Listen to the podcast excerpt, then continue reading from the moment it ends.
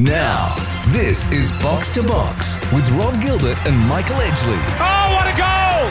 For Chemist Warehouse. Great savings every day. And Hoyt's Herbs and Spices. Changing the mood of food.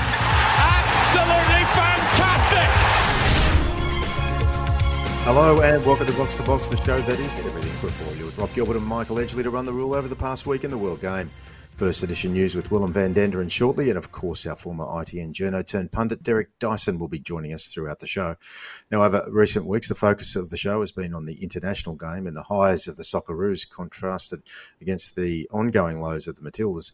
And this week, we'll keep our view abroad and kick off with a look at the J League which has begun the stretch towards the back end of the season. And Kevin Muscat, who, after finishing runner up in his debut season, has Yokohama F. Marinos sitting on top of the ladder as he attempts to reprise the efforts of Ange Postecoglou and become the second Australian manager to lift the most prestigious title in Asian club football. To quote football.com, despite losing a core of quality players during the off-season and hardly blessed with one of the J League's grandest budgets, Muscat is conjuring minor miracles. To look at just how he's managed to get the Marinos firing, we'll talk to a friend of the show from the Asian Game website and podcast, Paul Williams. After that, plenty more on the Socceroos and the Matildas under 23 squad lose to the Philippines hmm, with Willem We'll talk about that soon too.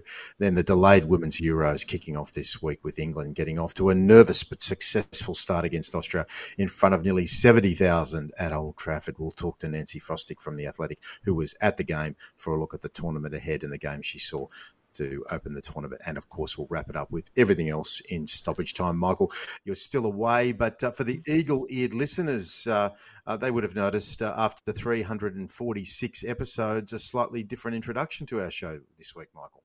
I just thought I was in the wrong virtual studio. I thought, "Whoa, what's that, Rob?" It's a it's a new upbeat jingle with a lot more energy. But uh, mm. we must say it's been a big uh, couple of weeks for Box to Box. So all our listeners out there, welcome back to Chemist Warehouse. They just continue on the Box to Box train. They've been wonderful partners since the very first episode. But um, someone that uh, I know, uh, young Roberto, uh, my co-host, has been uh, eagerly talking to over the recent times has been Hoyts and I'm in the mood to change some food, Rob. You sure I'm in the are, mood. Mate. Well, well, well. Uh, my good friend Johnny Accardo. Uh, look, the Accardo family are very, very connected to football. They've been sponsors of the Melbourne victory since day one. Young Isabella Accardo, John's niece, is uh, a rising star with the Matildas, played in the Possibles versus Probables match recently. And John and a few different mates, including our good friend Zlati Angelovski from Northern Macedonia, uh, has uh, has been a keen uh, listener to the show for some time, and uh, and John's jumped on board with Hoyt's Food. So anyone who's listening to the show who knows anything about cooking will know that when you go to Coles, Woolworths, or all good independent supermarkets, that you look for your coal, your Hoyt spices, your herbs, your pickled vegetables, all those sorts of things. And uh, I just want to say a big, big thank you and a big shout out to my great mate John Accardo, who also uh, this evening, and I think his timing is perfect, sent an invitation to a group of mates. He's bought a table at the MCG for the uh, the victory Crystal Palace match. So um, I'll be heading off to, to that game with him soon. And uh, and look, a couple of other things while we're talking about the commercial side, if you could just indulge us, uh, uh, listeners, um, that our great mates at Storage King, uh, Michael Tate, the CEO and founder, Tony Scalius. Uh, uh, the guys have been with us for many, many years and uh, and have been sponsoring and partnering uh, box to box all that time. So a big, big shout out to the boys at Storage King and and our new commercial partner. we were with the Nine Radio Network for many, many years, but we've now partnered with the Ace Radio Network in Australia for our international listeners. You could easily find the Ace Radio Network, a national radio broadcast network. So we now sit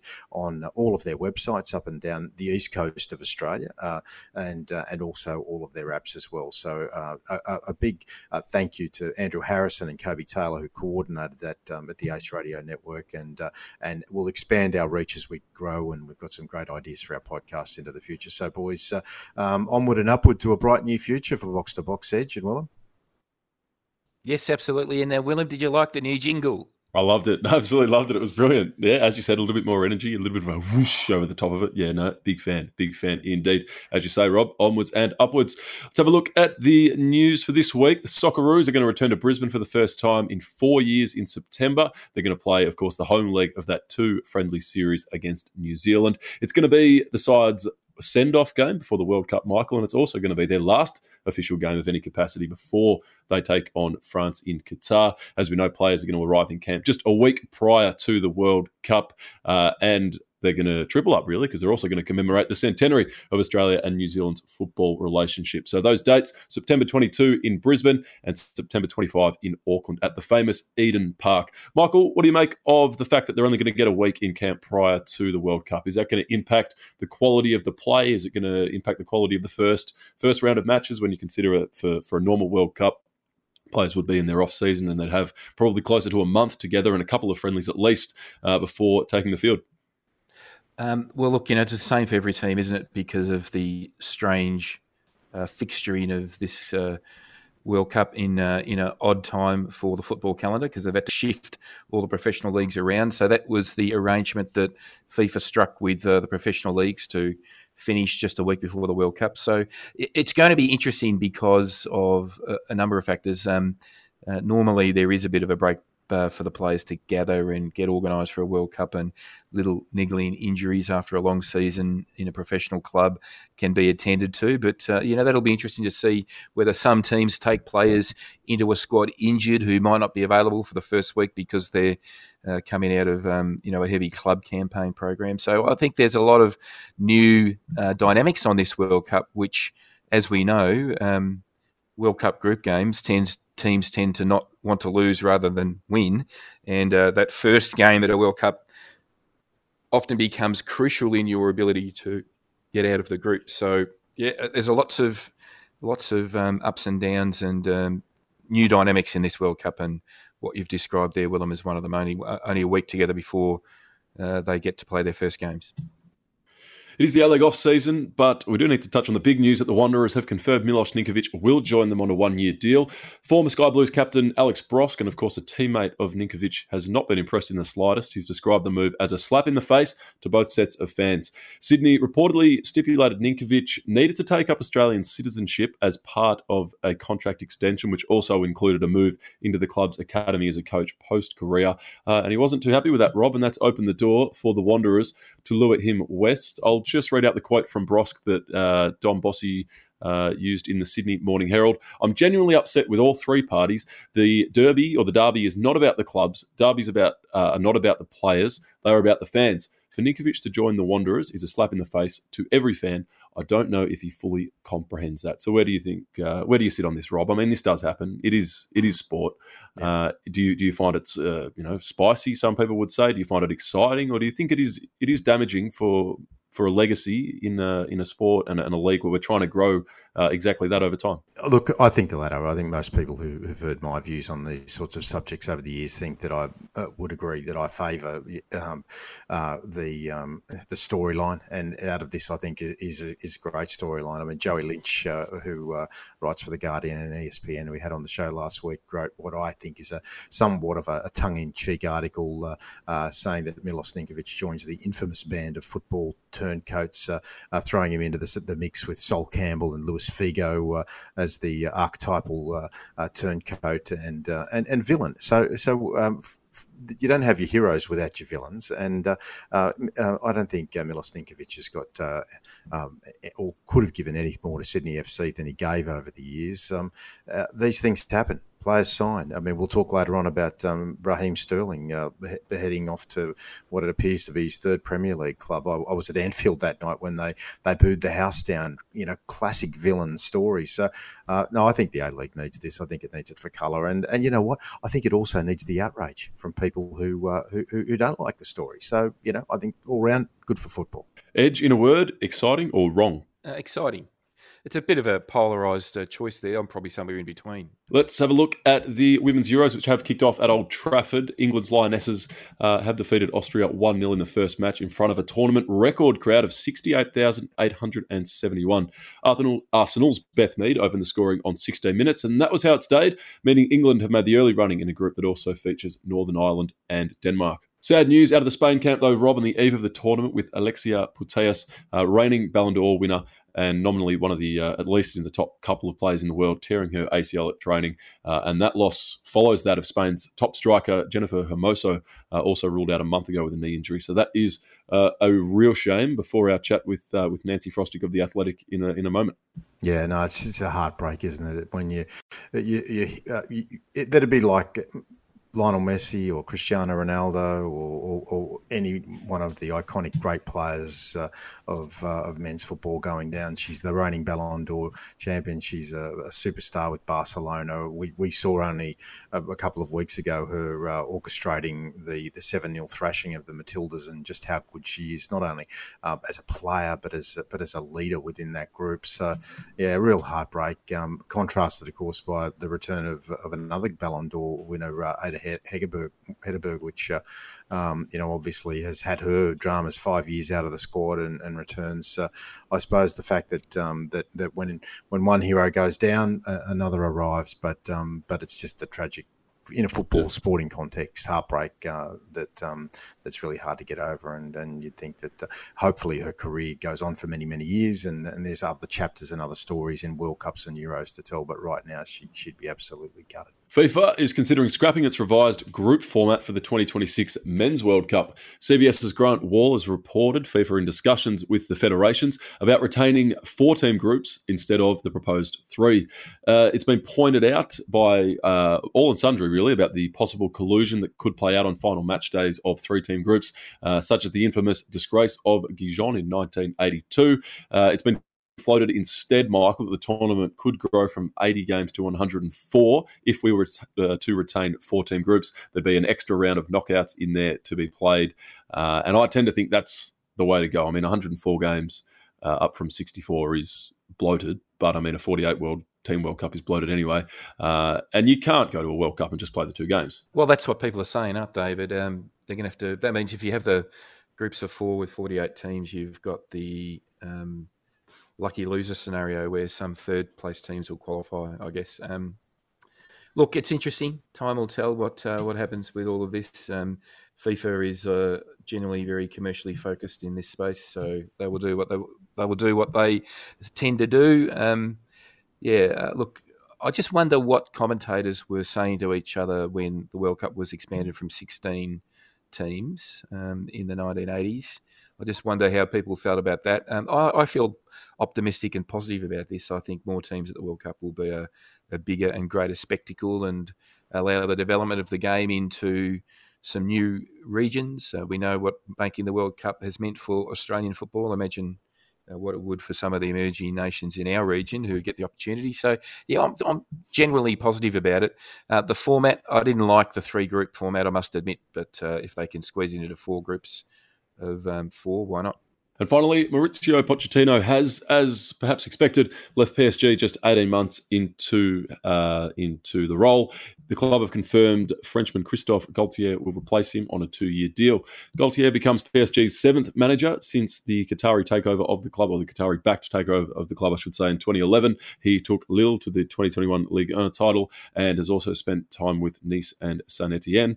Pochettino took the club to a record equaling 10th French league title last year, but Rob Rob, it uh, probably did look uh, that it was unlikely he'd continue after that Champions League meltdown uh, against Madrid. He finishes up with 55 wins from 84 matches. Okay, well done, boys. Uh, okay, after the break, we have got uh, our good friend Paul Williams from the Asian Game, from the Asian Game podcast. Uh, he's He's going to talk about another manager who is uh, on the flip side to Mauricio Pochettino, flying high in the J League. And of course, I speak about Kevin Muscat, who's got Yokohama F. Marinos, uh, uh, nearly two uh, clear wins on top of the ladder. Paul Williams next on Box to Box. Box to Box. Can you believe it? For Chemist Warehouse. Great savings every day. And Hoyt's Herbs and Spices. Changing the mood of food. And this could be the most crucial goal. Yes, this is Box to Box. And as we said off the top of the show, whilst we've been looking at the international game from a Socceroo Matilda point of view over the last few weeks, one eye has been cast on the J League in Japan as we watch Kevin Muscat do what we saw with Ange Postecoglou a few years ago. And of course, that is taking Yokohama F. Marinos to the top of the table. He finished runner up in his debut season, but despite losing uh, core of quality players over the off season and certainly doesn't have the biggest budget. He's, uh, as football.com said, conjuring some minor miracles. And to talk to us about that from the Asian Game website and podcast, Paul Williams, welcome back to the show, Paul. Thanks for having me on, guys. Paul, do you think it's too far a stretch to, to describe what Muskie is doing as, as conjuring minor miracles. I mean, Marinos uh, uh, have had uh, a, a, fairly strong pedigree over recent years under Ange mm. and have, have, been there or, or thereabouts. Uh, minor miracles might be stretching it a, a, a, touch far, but I certainly think what he has achieved has been pretty remarkable so far. Of course, he came in halfway through last season, and of course, the foundations had been left behind from from what Ange had built, and he'd left some pretty solid foundations. But I think there were some probably some early signs that things were just starting to stagnate just a little bit. They were well off the pace when Muscat came in last year, and probably just didn't have quite the same verve as they had uh, a couple of seasons earlier when they won that title. Things looked a little bit shaky towards the end of last season when Muscat came in. Of course, he's a different coach to Postecoglou, so he's going to change things and want to do things his own way, slightly differently. And there were some inconsistent results. They had some massive wins. I think they had an 8 0 win over FC Tokyo, and then they'd go and lose 3 or 4 0 the following week. And they were just incredibly inconsistent towards the end of last season. They lost a lot of players over the off season as well. So I think that lo- left a lot of people questioning going into this season just just what Muscat was able to achieve and whether they'd perhaps slip back even further. So to have them now top of the table just over the, the halfway mark of the season and not just top of the table. They're five points clear of second place. Uh, kawasaki's a further uh, four points behind as well although they do have a game in hand. Um, they're sitting very very pretty and playing exceptional football as well. They've won six in a row.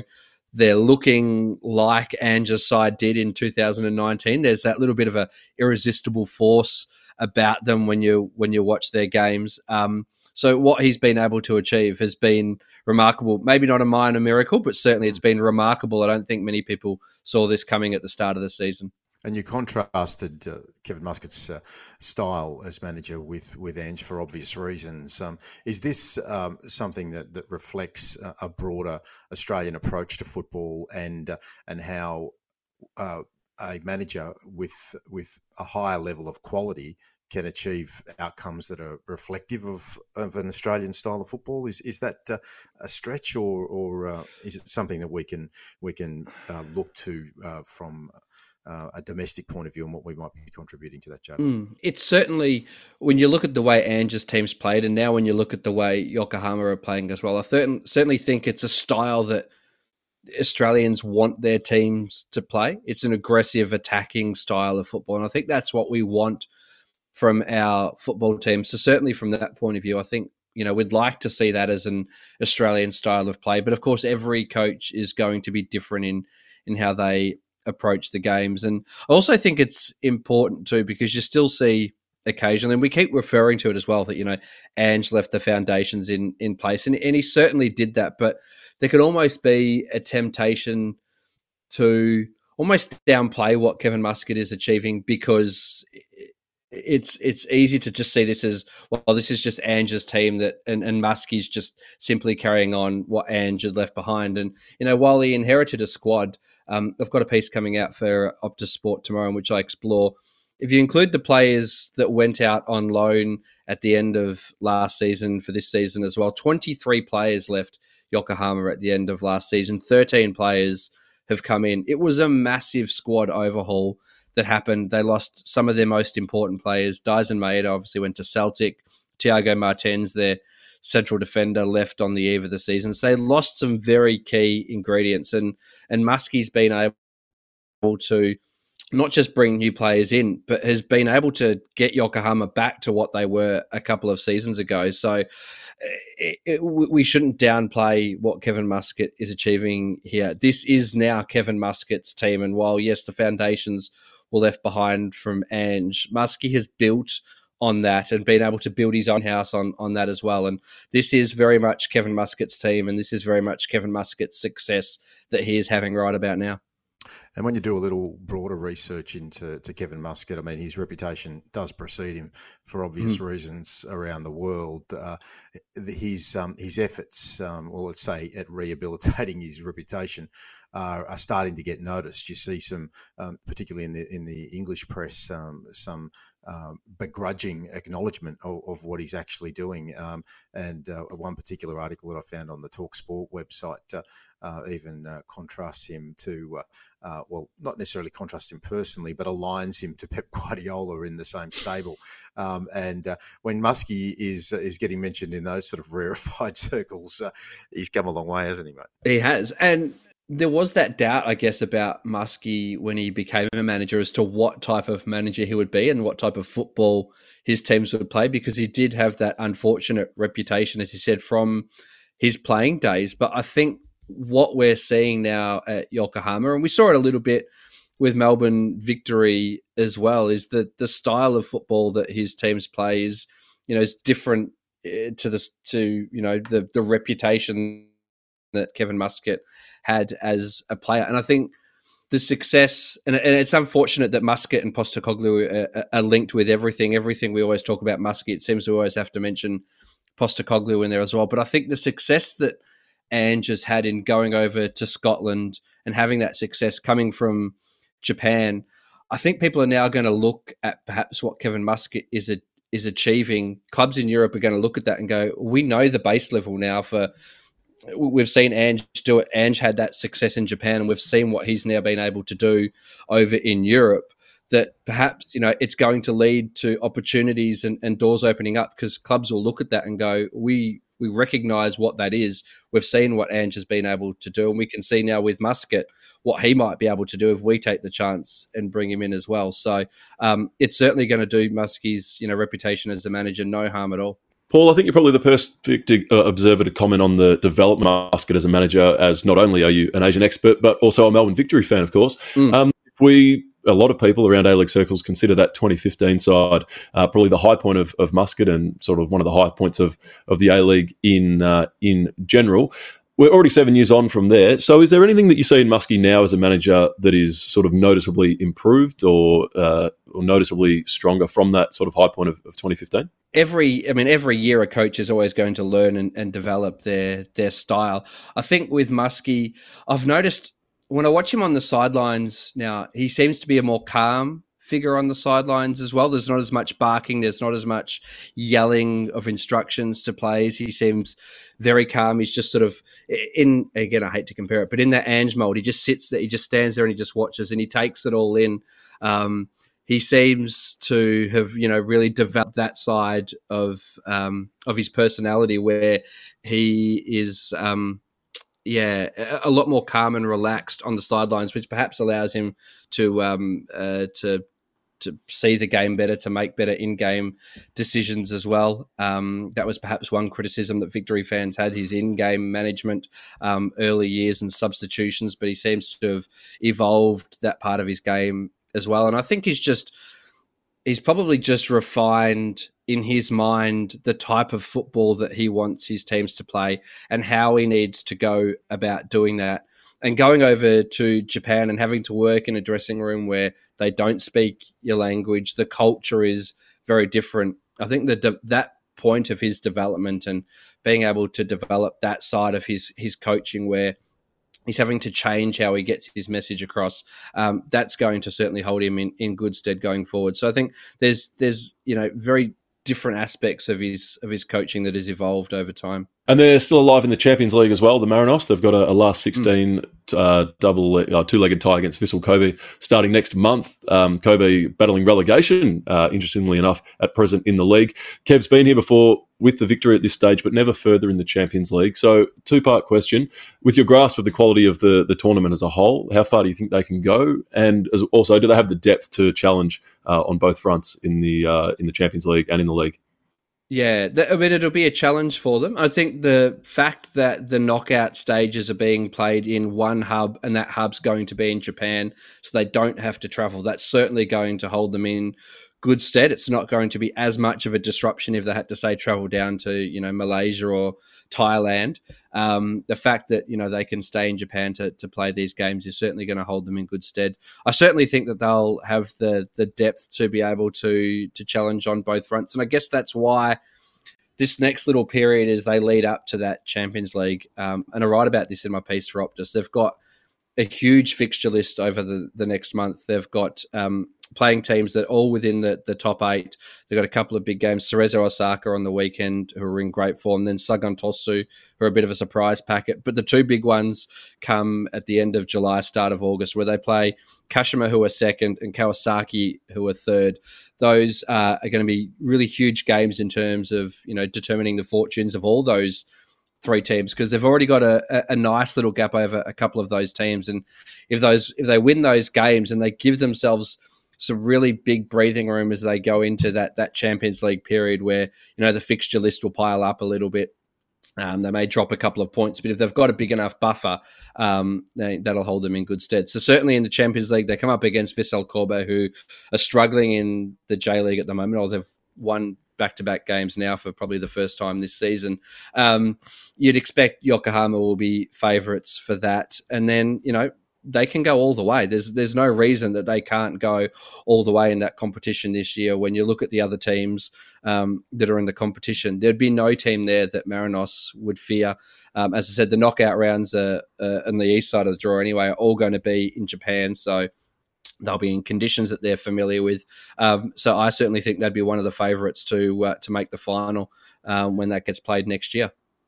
And just moving on from Kev for a final couple, uh, Pete Cklamovski in the J2 with Montedio Yamagata. Uh, always huge interest around uh, what Pete's uh, doing there. This is his first full season in charge after uh, such a promising back into the campaign last year. So, how are things playing out there? Uh, he's had a rocky last couple of months. The, the seasons didn't start particularly well. They had a lot of games away from home, but then they went on a really good run. Um, they were unbeaten in about eight or nine games, and they stormed back up the table and were just outside the, the promotion spots. But I think now it's uh, about seven games they are without a win. I think they've only got two wins in their last 11. So they've hit a little bit of a rough patch. The good thing for them is the J2 title, uh, J2 um, table is um, incredibly congested. So while they've had that bad run, they're still only four points outside the um, the playoff spots. So um, if they can pick up that form, then they're certainly not out of the running to uh, to get into the promotion playoffs. Automatic promotions probably almost certainly gone. They're they're too far back for that. They're probably about 15 points off the pace for that. So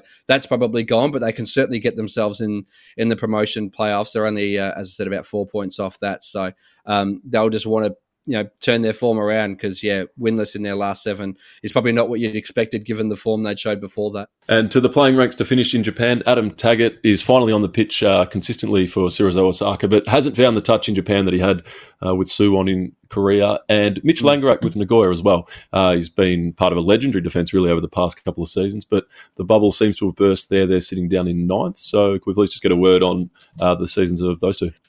Yeah, and, Mitch is um, Mitch is, uh, has been injured uh, this season as well. Um, okay. He missed five or six weeks, I think it was, with uh, with an ankle or an Achilles injury. I think it was. Um, uh, so that's been unfortunate for him. Yeah, they're had a new coach come in. I think they're struggling to get to grasp with the the style of play that uh, that he wants to play, and it's leaving Mitch a little bit more exposed at the back. That rock solid defense that's been in front of him for the last couple of years isn't um, isn't there anymore. And, and, Mitch was the first to hold his hand up over the last couple of years while he was getting all the plaudits to say he's just as good as the he's sorry is only as good as the defense in front of him, um, and they were a large part to play in you know all of his clean sheet records that he was accumulating. Um, they're a lot more porous this season and uh, leaving Mitch a little bit exposed. So um, still having a, a, a, good season personally, but you know not going to be racking up the um, the, uh, the accolades as he was previously. And Adam Taggart, as you said, finally got back on the the pitch um, just before the Socceroos World Cup qualifiers. Scored a couple of goals, but obviously got injured again when he was away with uh, with the Socceroos, and it just the the move to Cerezo just hasn't worked out. He had that great season in Korea where he won the Golden Boot with Suwon. Um, took the step up to go to uh, to go to the J League, um, but just hasn't really worked out for him. Unfortunately, It'd be great to see him out on the pitch because you know we need him out on the pitch with the World Cup now only uh, a couple of months away. Yeah, well said, Paul. Um, we're all uh, looking forward to uh, to that World Cup uh, when it when it comes about, mate. Uh, we'll let you go. Uh, thanks again, as always. Um, there's uh, there's a handful of experts on the Asian game in this country, but none, none greater than you, mate. And and not only do you do you express your own um, expertise, but um, but you know your passion for the Asian game is is clear um, every time we talk to you, mate. So um, thanks again for coming on the show, and good luck um, over uh, the coming months, mate, uh, with um, with the show. Uh, for all of our, our listeners, they can jump on the Asian Game dot net and find uh, find all your podcasts, all your copy, and uh, and that article that you're referring to, which drops uh, tomorrow morning our time. Yeah. Cheers. Yeah. Thanks, guys. Yeah, that'll be on uh, Optus Sport tomorrow morning. Okay. Stick around after the break. We're going to talk uh, more Socceroos and Matilda's edges back off the bench, as is Willem on Box to Box. Box to Box. Can you believe it? for Chemist Warehouse. Great savings every day. And Hoyt's Herbs and Spices, changing the mood of food. And this could be the most crucial goal of all. Yes, this is Box to Box. A great chat there with Paul Williams, and uh, just a wonderful story emerging uh, with Kevin Muscat. Where will it take him? Uh, we will watch with interest. Okay, we've got lots more with uh, Socceroos and Matildas. Williams got it all ready to go. But before we do, our brand new partner on the show. Have you heard that jingle before? Hoyt's Food. Exactly, it is Hoyt's Herbs and Spices, a 100% Australian family owned company owned by the Ocado family. Hoyt's products, every single one you see in your aisle, are packed and processed in Australia. You support local Australian manufacturers, and Hoyt supports Aussie jobs every single time. And that thought alone has got to leave a good taste in your mouth. And we haven't even opened the herbs and spices yet. Hoyt's changes the mood of food in your spice aisle now. Coles, Woolworths, and good independent supermarkets. Well, I know your family are great cooks, and you love your Hoyt's. Your mum Cheryl there cooking some great tasty food. Two of the great cooks, my parents, uh, Rob. So I know, very excited to uh, head down, not to Chemist Warehouse, but uh, down to Coles and Woolworths and do uh, check out the Hoyt's aisle and stock up. Absolutely, and uh, and Michael, you uh, you don't mind a bit of spice in your food from time to time. Oh, I love to change the mood of my food, Rob. I do. Well, it's fantastic to have the Ocado family supporting box to box. They're great football people. They love their football, and um, and we love Hoyts. And uh, just look for that red packet in the aisle, Rob. That's the one. As I saw on MasterChef, there were three contestants the other day, and two of them were using Hoyt's food. That's got to be a great uh, endorsement for the great Hoyt's food. Okay, well, the Hoyts will be with us for a while yet. We'll talk about them a lots more over the journey. What we're going to talk about now, uh, the Socceroos and Matildas. Well, am I going to start with the Matildas? Uh, I mean, this story, uh, um, it's not on the front pages, but um, it just is uh, not what we want to hear a little over a year out from the World Cup. Yeah, it's not ideal. So these are the uh, the under 23s who are currently contesting the AWF Women's Championship in the Philippines. Uh, and as you called Rob last week on the show, uh, something of a premonition, they did go down in their opening match 1 0 to the underage Malditas side. And they followed that up with a 2 all draw with Thailand. So Amy Sayer and Mackenzie Hawkesby uh, took Australia out to a two goal lead before that was uh, whittled away by Thailand. So that leaves Australia fourth in the six team group after two matches. Uh, there's two groups in this tournament, and the top two from each advance to the semi final. So there's still time to turn it around. Michael and Rob, uh, we'll go to you. We'll go back to you, Rob. Here, they've got Singapore, Indonesia, and Malaysia. So if they can get a couple of wins together there, there's still plenty of time to turn it around. Uh, but yeah, there was just a, a, a general sense of uh, pessimism around this uh, around the Matildas at the moment going in, and they've uh, they haven't been able to turn it around in their first couple of games. No, they haven't. And uh, look, you know, we have to point out the fact that um, that the Philippines are obviously coached by former Australian uh, uh, Matildas manager Alan Stajcic, and you know he was quite rightfully crowing and acknowledged that it was an understrength side, but the the Philippines are, are, are rising nation in, in Asian football, as we've discussed over the journey. And uh, but but the uh, the result against Thailand again, I, I, remember 30 years ago going to Thailand and just being stunned by the, the passion that there was for football. Um, Edge goes to, to Thailand all the time and knows that um, that you know you underestimate uh, um, Asian football opponents at your peril, and and this is what we're finding out. I'm just concerned, and you know I just don't want to be uh, uh, someone who's uh, you know chicken little. The the sky's falling on our heads here, but um, this is not um, the sort of uh, lead in that we expected. And as Ed, you said last week, um, with uh, Tony Gustavsson uh, not even to bother to travel. Yeah, that's um, a worry for me, but uh, we spoke about that last week. But look, um, I spent a lot of time in Asia uh, with my job, uh, with my work, and I um, go and see football games in my time off. And I know one thing about, um, you know, the Southeast Asian nations that are in this tournament is that their administrations and organisations are evolving professionally all of the time. They are putting more resources than we do into youth development. So any of these sorts of results shouldn't shock people uh, as these nations emerge into the football landscape. Uh, as I said last week, Rob, and I've said a number of times under this uh, program, um, the um, type of results we're getting, uh, even with an underage team, at these types of uh, fixtures, these types of uh, events, are not surprising because uh, there's not enough transparency and accountability on the youth development pathways. And if you keep doing the same thing, you keep getting the same results. So uh, I think there's time to really, you know, without uh, disparaging anybody who's involved in any of the programs, it's just time to have a look at what uh, the world does. What's the benchmark standards we need to achieve, and what sort of programs and strategies and policies we need to put in place? And obviously, things are moving because the expansion of the A League women's competition is one big key piece of the youth development puzzle in providing more quality opportunities for young women to play their football um, before they get into the international arena. So all of uh, these strategies need to be pulled together coherently in a narrative that everyone understands and the whole uh, all women's football community can unite behind it because uh, they deserve better. And we've got the Women's World Cup uh, just around the corner, and uh, we want to do well at that tournament because we're a proud sporting nation.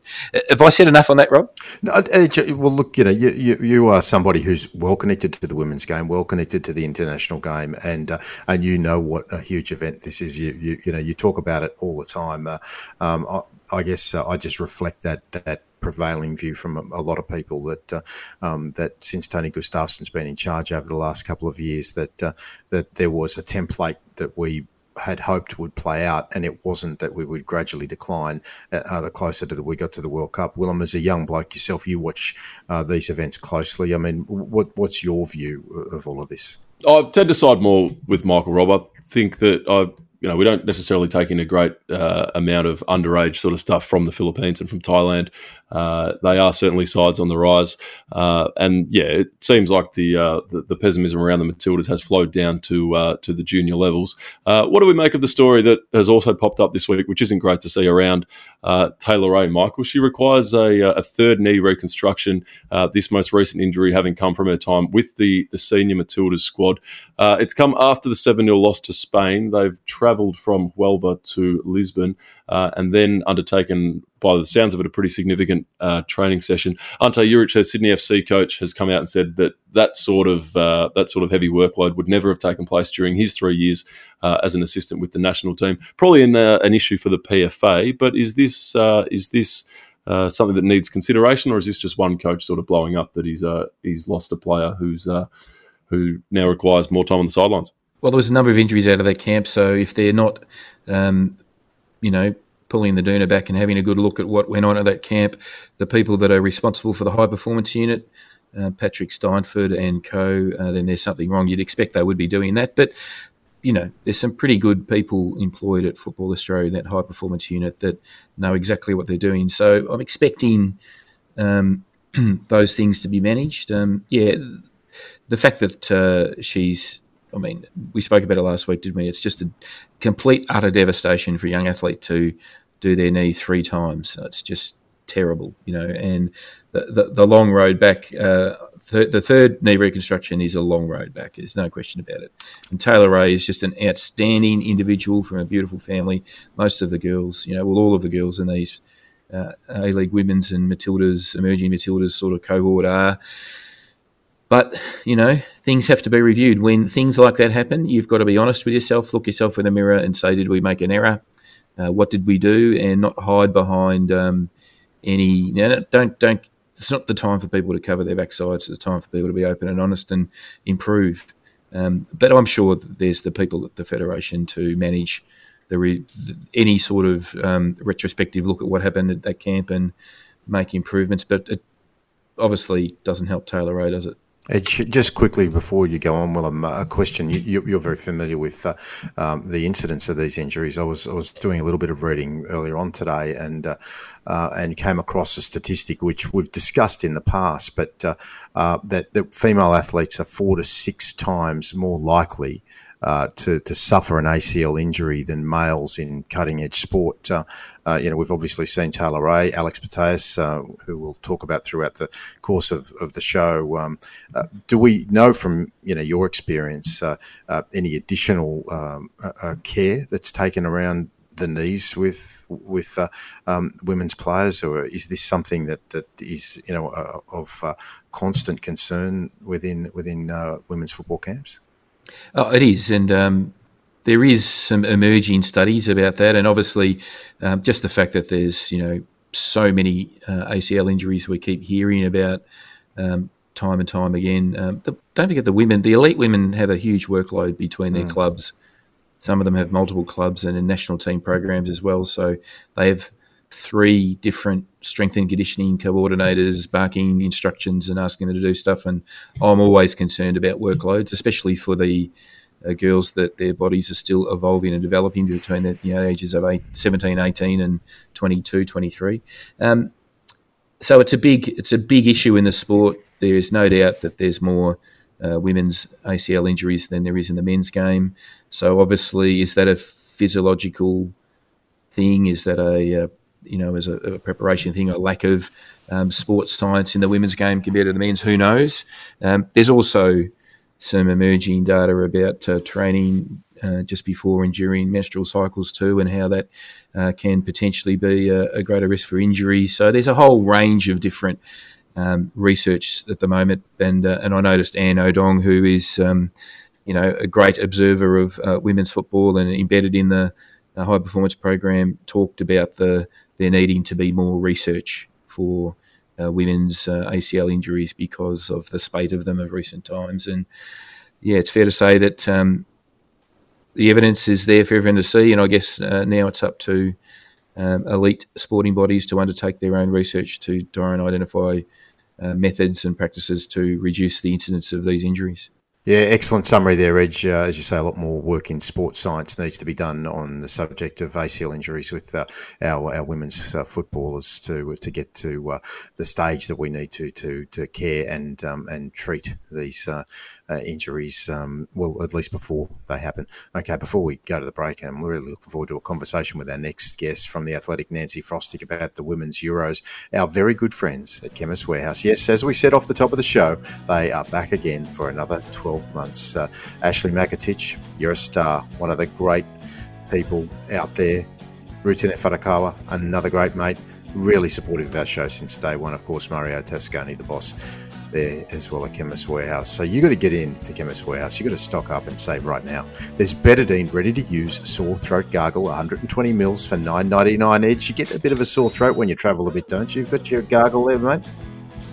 Do go ahead, my gargle. Absolutely, yeah. I love a gargle. Uh, just ease the sore throat from all the air conditioning that you mm-hmm. wander in and out of, uh, of the places that I uh, tend to sleep at night, and uh, you know, out into the into the um, the blistering heat of a Middle Eastern summer. Though it's actually quite uh, nice today. It's only thirty-seven, Rob. That's well. That's why you're feeling well because you've been gargling Codral day and night, just in case you're a little uh, cold while you're away. Forty-eight tablets for twenty. Do you love a good gargle, Rob?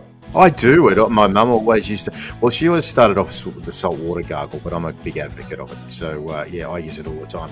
Uh, but as I was saying, the Codral Day and Night 48 tablets for 12.99, Nurofen 200 grams 96 tablets for 15.99, and Guardium Acid Reflux. If you get a bit of regurg, relief 14 tablets for eight dollars. Oh, you would have had a bit of acid reflux in the day with eating all that tum. When your oh. mum said just eat a little bit of tum, you would have eaten bucket loads. I know you. And still, you well, you do it. You've sat with me and uh, watched it. But uh, mate, there's no mirrors in your hotel room because every time I'm bringing down for it, you're pretty hard at it too. And while you're at M- Chemist Warehouse, Willem, he's the young uh, rippling buck in this crew who's uh, still out there on the sporting fields. Have you got your INC plant protein, two kilograms for sixty four ninety nine? I do, I certainly do, and the deep heat as well, Rob. At this time of uh, this time of winter, and the athletic tape as well, all available at Chemist Warehouse. Sure is. Both Bondi Protein Co. Vegan or keto kilogram range for thirty four ninety nine. It's all at Chemist Warehouse, where the great savings are every single day. Okay. All right. Stick around after the break. We are going to have a great chat. The Athletic are so generous to us, aren't they, Edge? I mean, uh, they are absolutely sensational. I love. I just I go there every day to keep up to date with the, the tidbits and uh, the happenings and, and the sensational analysis. Well, you're going to take a little break. Just I am. Of, I've uh, got so much to do, brother. I, I know your board's busiest. Book another thousand guests while Derek and I talk to Nancy. Okay, stick around. That's next on Box to Box. Box to Box. For Chemist Warehouse. Great savings every day. And Hoyt's Herbs and Spices. Changing the mood of food. And this could be the most crucial goal of all. Yes, uh, this is Box to Box, and we are very excited to be talking about the Women's Euros. Another one of those events that uh, was delayed by COVID. It was meant to be on last year, but it's on now, and uh, it kicked off uh, only last night our time with uh, close to 70,000 people at Old Trafford. And one of the people in the stands, as opposed to being the press box uh, at the game, was Nancy Frostick from The Athletic. And we welcome Nancy to the show. How are you? I'm very good, thank you. Yeah, yeah, all the better for being there last night. Yeah, amazing. The the atmosphere was electric, uh, and I think if there's one thing um, that that struck me uh, was that, that, this could well be a, a, a defining moment. Now, I, I, do note one of your, your recent articles where you know the headline said "Cut the patronising trailblazing talk," but um, there, there, seems to be a tra- transition here that um, that suggests that there's largely a different kind of crowd that follows the women's game when when they're, they're, these vast numbers turn up. And and I, I, guess the question's there to be asked does does women's football necessarily need the crowd that goes along to the men's game? Last night was so nice. There were loads of kids there lots of families. Um, i mean i was most sort of excited actually to see a lot of um, a lot of young lads wearing the new uh, the New England kit. There was just a really diverse crowd there, which yeah, I, I mean, um, which is why you know women's football is so great, and and it's one of the things that really sets it apart from the men's game and some of the silly stuff that happens in the men's game that they can keep quite frankly for me, um, you know, with crowd trouble. So that's one of the you know the major advantages of uh, of the women's game, and and it is is perfect just just as it is, which is kind of um, you know you touched on my article there. That's kind of where where I wanted to go with that piece, and just say mm, that mm. you know we don't always have to be focused on an end goal. Um, just enjoying the spectacle for what it is, and, and the brilliance of the players and, and all the supporters is um, is just as valid. Yeah, that was exciting. And as you know, we're very proud of our Matildas uh, in Australia under Sam Kerr. Uh, um, their form has wavered a little bit in recent times, but we do have the World Cup next year. And, and this is the, the last major women's tournament before that World Cup, which we'll be hosting. So if what we saw last night is, is any indication of what we can expect in Australia with the travelling fans, then there's a lot to be excited about. Now, um, to the football itself, we want to look at the tournament, but, uh, but the opening game, uh, there was a, a, a lot of pressure on the line as Sarah Wiegman comes in off the back of having won the last World Cup with her, her home country, uh, the, the, Netherlands, uh, Austria. Uh, they uh, they were you know. Uh, uh, not the same standard or quality um, that we, we would have expected from England, but they they were you know seriously strong counter-attacking opponent. Um, that Sarah Wiegman had taken the, the risk of of, uh, of leaving Steph Houghton out of the squad. Um, um, they were nervous, but they ended up getting the job done. Yeah, exactly. I mean, I think a lot of credit needs to go to Austria as well because they set up in, um, you know, really sort of solid um, block. They weren't they weren't easy to break down. Um, they were they were pressing high from the front. You can see they were, they were leading that from the striker. She was really on it. So, you know, part of it was Austria really being on the ball last night in terms of um, keeping their, their shape and keeping their discipline. But um, but yeah, it's it's an interesting one to see how the girls started because there is a lot of pressure, especially when you know there's thousands of people even just waiting for them to get off the bus um, at Old Trafford, and I was kind of just wandered down to the um, to the barrier at that point to sort of see them and, and see how everyone was reacting. And there were so many people there sort of screaming and cheering as they got off the bus. So um, that kind of will have I'm sure gave given them a few nerves. Um, you know, I don't think any professional athlete would deny they probably get nervous for an occasion like that. So, um, but they they played well. I mean, it wasn't sensational. They will need to play better if they're going to beat Norway. Um, it was a bit nervy. It was maybe a, a, bit slow for me at times in the build up play. Um, but you know, they, they managed to get the job done. Um, it wasn't the most glamorous goal in the world, but um, you know, a win's a win in the first game, and I think maybe that that'll just settle um, a few nerves, and, and they can go from there. And to be fair, I thought they looked pretty solid at the back. There were a few half chances for Austria, but um, yeah, leaving Steph out is a big call. Um, in my mind, probably the right one, just because she's played very little football. Um, although it's it's a real shame not to see her there. Um, you know, it would have been the right call either way, but um, you know, a hard one that yeah, Wiegman's clearly not afraid to make. Yeah, thinking back to Sarina Wiegman's appointment, obviously since then, 12 wins, two draws, 84 goals. Obviously, only the one last night, but she looked pretty happy with the win. Could you just explain what you think the main transition is between, I suppose, that Phil Neville era where uh, England seemed a bit kind of rudderless or, or, or uh, you know, possibly even a bit of a laughing stock uh, at that point, and what what is she doing differently with with this squad of players? Without putting Phil Neville down too much, I mean, Sarina Wiegman's got a proven track record of women's football. She walks in as you know the the current sort of reigning champ, uh, you know, manager of the the winners of the Euros. So, um, and before that, had a very well established club career um, as well. So, you know, that in itself, I think Phil Neville always had questions from the start because he just got the job, um, having I think managed, you know, been assistant for for Gary at Valencia and then managed one game for Salford. So, um, but you know, f- from what we know, the players did actually really enjoy working under Phil Neville. That mm-hmm. you know they got on well. There was a good spirit, and I think maybe he's given them a bit more um, of that arrogance that we, we've talking quite a lot about in in women's football in England in terms of trying to match the Americans and kind of have that um, just belief that you know they've got a right to win games almost. Um, but yeah, she, I mean, Sarina Wiegman sort of bemoaned the fact that she's not had many serious matches um, or not many sort of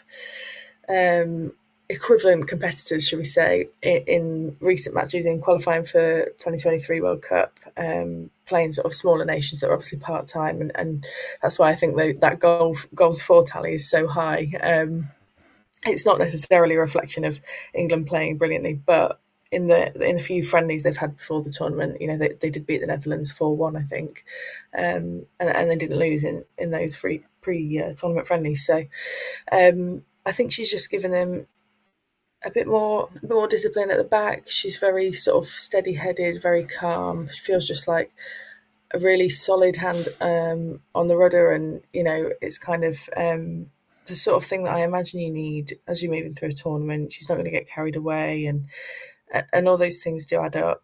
Um, and like I say, it's I think it's not necessarily a reflection on on Phil Neville that there's been that shift, but again, her background probably helps, and and that kind of um, winning mentality that she's actually won something in you know in, in international women's football um, will count for a lot, but it does bring pressure too. Obviously, expectations are high for England to go very far in this tournament, but of course they've got to get out of the group. Uh, the win last night is a good start, but they've got uh, Norway to come, sort of re, revamped with uh, Ada Hegerberg back in the side and Northern Ireland. How, how do you see? These uh, group phases going for England? Do you think they think they'll just top the group, or is there a few twists and turns here? Um, I wouldn't take it for granted that they'll top the group because you know Norway um, are an incredible side, um, historically very strong. Um, you know, won major championships and um, themselves. So I mean, yeah, it's it's a massive bonus for them to have Ada Hegerberg back. She represents so much more than just what she brings on the pitch um, to the national team, and she's been a big part of a lot of um, sort of behind the scenes um, change and sort of drive for equality in, in Norwegian football. So um, I would probably pick them as the sort of the, the biggest challenges to England um, winning the group. Um, Northern Ireland, I think they've they've actually sort of been able to go professional for the last few months or go full time anyway um, as a squad to to help them compete because a lot of them are sort of semi pro playing in Ireland if they're not um, playing in England. So um, I imagine that they may struggle, but you never know. Um, you know, there's a lot to be said for playing all their all their group matches in in one place. They're in Southampton for the whole three games. Um, so yeah, it'd be interesting to see how it goes. But I would fancy um, yeah England or Norway to top the group. Um, so it just depends how the girls do in the in the next match at Brighton. And if England do make it out of the group, a, a likely uh, game they will play is Spain. Uh, a lot of people revving up Spain, obviously because of their fantastic Barcelona uh, women's side. But a lot of commentary recently has been about the fact that you you can't just uh, see the Barcelona side and see that that will equate to um, Spain's success too, particularly losing their um, iconic player Alexia Putellas. So, how do you see Spain? And do you want to talk about some other um, other other possible challenges or, or, big big names for the tournament? Yeah, I mean to touch on Spain, it, it's quite interesting. Um, I mean they've not been beaten, I think, since uh, 2020 or something. So they they've not been beaten for a good sort of two and a half years of um, international football. So the hype is justified in some ways, and obviously, yeah, everyone's getting excited because of, of the way that Barcelona have been playing for the past two years. But will be, a massive miss for them, um, and especially kind of the way it's happened, literally the day before the tournament starts, is it's got to rock you as a squad. Um, but also, you know, like you say, it's kind of you can't assume that Spain are going to be good because Barcelona are good because over the years, um, you know, how good have Lyon been in, in the Women's Champions League and, and France have really struggled. They've never got past the last eight of a tournament. So um, it, it, doesn't necessarily guarantee sort of progression to the later stages of the tournament. Um, but yeah, they'll be really interesting to watch. It, you know, they play exciting football, they get it down and play. So um, I, I'll enjoy I'll enjoy the matchup if England, you know, get get that in the next round. Um, but other than that, I think genuinely there's there's four or five teams that could win it. Um, but I would say Sweden are probably best place, maybe apart from England. Um, you know, they obviously lost the gold medal match um, at Tokyo at the Olympics uh, to Canada, but other than that, they've been right at the top of the game for the last you know four to five years. Um, they've pushed some really elite teams really far, US being one of them as well. So um, yeah, I, I, would I would fancy um, Sweden as well to go far, and they can be really difficult to break down, and you know a real headache to play against. They've got a lot of experience in the squad, which you know in a tournament, um, a tournament setting. You know, it, it doesn't have to be pretty. You just need to win the games, and you know people won't bother too much if you bring home. So um, that that can count for a lot um, as well. So yeah, I'd pick I'd pick them out, but Spain will definitely be ones to watch as well. And maybe just a word on France as well. They're in Group D. It seems one of the more wide open uh, groups. Like a lot of people saying that anyone really could qualify from uh, themselves, Italy, Iceland, and Belgium. But uh, France have kind of come into the tournament in their usual Gallic style and, and are uh, detonating a few bombs themselves on themselves. What's going on in France? We always seem to talk about France, and you know that the biggest battle for them is is beating themselves and sorting themselves out to kind of get united or, or get on the same page and get all their players there um, in the best condition for um, for the tournament. So, yeah, I mean, Corinne Diacre has made some big calls. Um, she's left out um, Amandine Henry, who's you know just a sensational player, been so good for France over the years, leading player for Lyon as well. Um, we've got such experience, and you know she's not the only one who who Diacre has been afraid to kind of lead it, leave out over the last few tournaments. So, um, yeah, I mean they've got some really exciting players as well, Marianne Katoto um, and and others that you know again they really are at the top of their game for either PSG or Lyon, Lyon where a lot of um, a lot of their players are based. So, um, yeah, they'll be exciting, but they just need to, I guess, yeah, unite themselves on page and um, and they could. I've been talking about France so long as nearly, you know, the nearly team. So, um, but but that that group is interesting. You know, it'd be it'd be good to see what Belgium have got. Um, uh, and, and Iceland are an exciting prospect as well. So, you know, like you say, it's a wide open group, um, and and there's no reason why France probably shouldn't sort of put a real stamp on it and and storm to the top of the group. But um, you can never predict them, which is why they're so interesting. If uh, we're not pushing the friendship, Nancy, we might invite you back again over the next few weeks um, as as we watch the, the tournament play out and um, and hear from you from uh, from uh, uh the uh, the stadiums and uh, and some of the big matches that you get to see. Absolutely, yeah, it'd be a pleasure. Yeah, excellent. Thank you. Well, Nancy, thanks for, for joining us um, this evening, our time, morning, your time, after a big night at Old Trafford. Honestly, been uh, been a joy. Really happy to do it. Thanks, guys. Lovely Nancy Frostick from The Athletic. Yet another of the first class journalists uh, who we've been so fortunate uh, to have uh, have had on our show over the journey since we met our great mate Rob Tanner all those years ago. Okay, stick around. Uh, we've got plenty more to talk about. All the boys are back off the bench in stoppage time next on Box to Box. Box to Box. Can you believe it?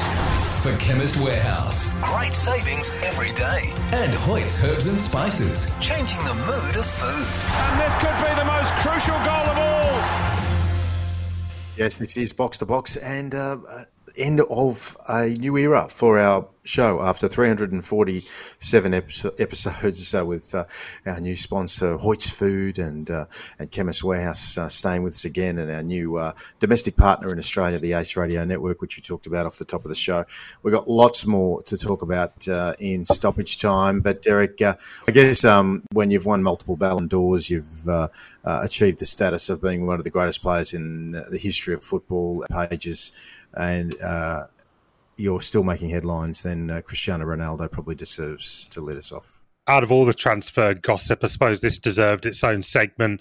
Uh, he has told Manchester United that after one year in his return to the club, where of course he finished the top goal scorer for the team, he was the third top goal scorer in the Premier League that season. Uh, but he's decided he wants to go, and the public line it seems is that you know he wants to he wants to play Champions League football. Um, Manchester United apparently and not convinced necessarily that he's leaving, but I just wonder if there's Ten Hag in the background here. You know, he's already putting his stamping his authority on this team. He's buying players that he knows and trusts, uh, particularly from the from the Dutch leagues and with that Ajax connection. I just wonder edge whether Ronaldo, despite the goals, is just not really a Ten Hag man, and this might be a, a mutually beneficial separation for the parties. Ronaldo is such a super player, but um, I think Ten Hag's probably looking to build um, uh, into the job and probably put together a group of players that uh, can be with him for a sustained period. And I think that's probably at the heart of what's happening here. And Ronaldo uh, at the age he is, wants to probably get the best out of his uh, remaining years in the game. They can't be too long, can they? So he wants to play Champions League football. I can understand that. So um, yeah, it'll be interesting where he goes. I mean, I still think he's an extremely damaging player um, at the elite level. Um, it's now how long he can eke he's out of his career at that uh, ultimate elite level before he starts to inevitably slide because of his age profile. Yeah, like we saw last season that he was still very much on top of his game as a penalty area area poacher. I just wonder that you know when the game isn't uh, in his half, he tends to stand there with his hands on his hips, and uh, I think Ten Hag is going to want players that are driving back and making tackles, and and, and I think uh, I think that's probably part of the reason. There is talk of Bayern Munich and even Chelsea.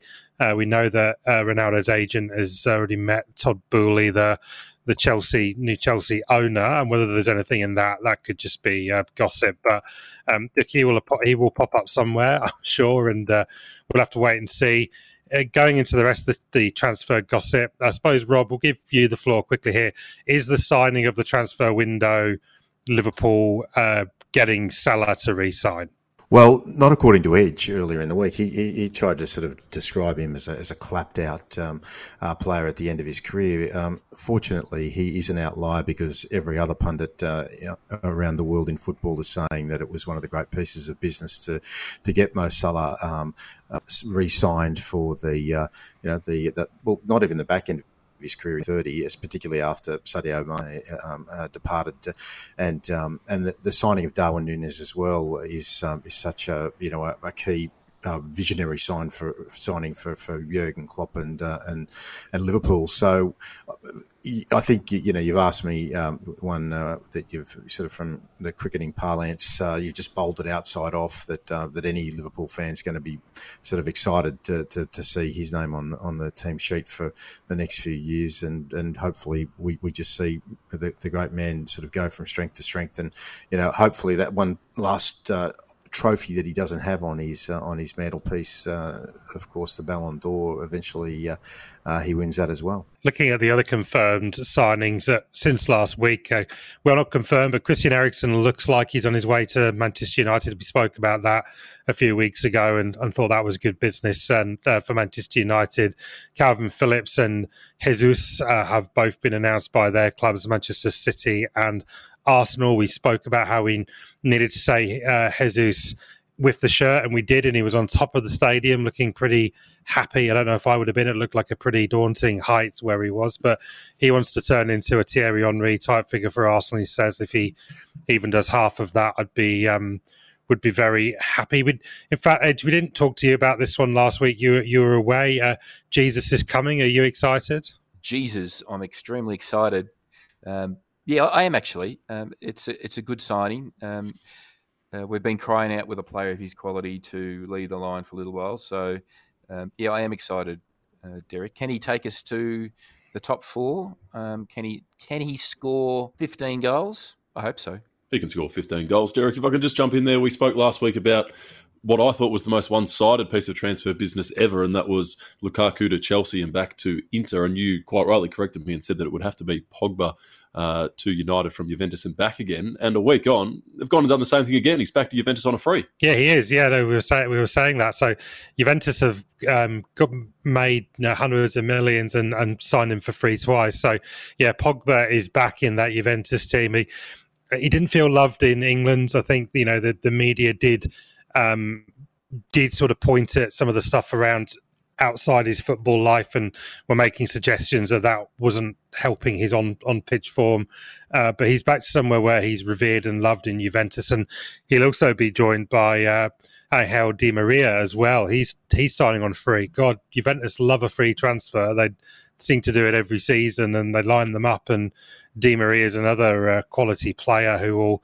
You know, we'll, you know we'll we'll certainly be looking for some form ahead of uh, Argentina's tilt on the on the World Cup as well. So yeah, the Juventus doing their business, and uh, I noticed a bit of a pattern just looking at the Arsenal, uh, looking at the the rumours, and basically it seems Arsenal and Manchester United are after the same players.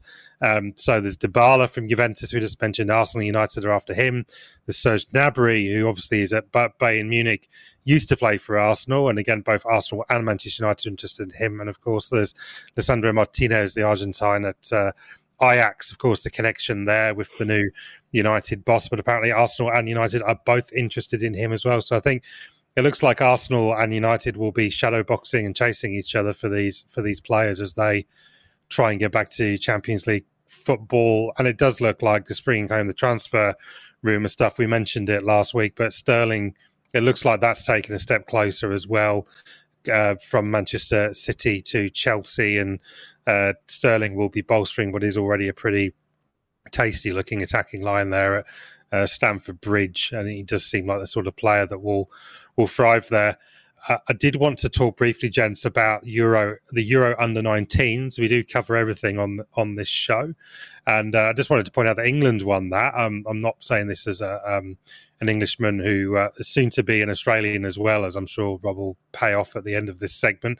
But England did win Euro under 19, and they beat Israel 3 1. Uh, a guy called Aaron Ramsey sealed the victory. That one, of course, but another one from uh, from Aston Villa, who seemed to be a talent factory. If you look down down that list of uh, players, there's a lot of lot of uh, lot of talent there at Aston Villa, including the uh, the brilliantly named uh, Carney Chukwuemeka, who also got a goal as well. I'm sorry to Carney if I've absolutely butchered that one, but he looks a prospect. But I also wanted to flag for Rob uh, Jarell Quansah, uh, he plays for Liverpool. He scored the winner against Italy to take the team to the final. He started all three group games. He's 19, and uh, he could be one for you to look out for. And one for me and Edge, Brooke Norton Cuffy.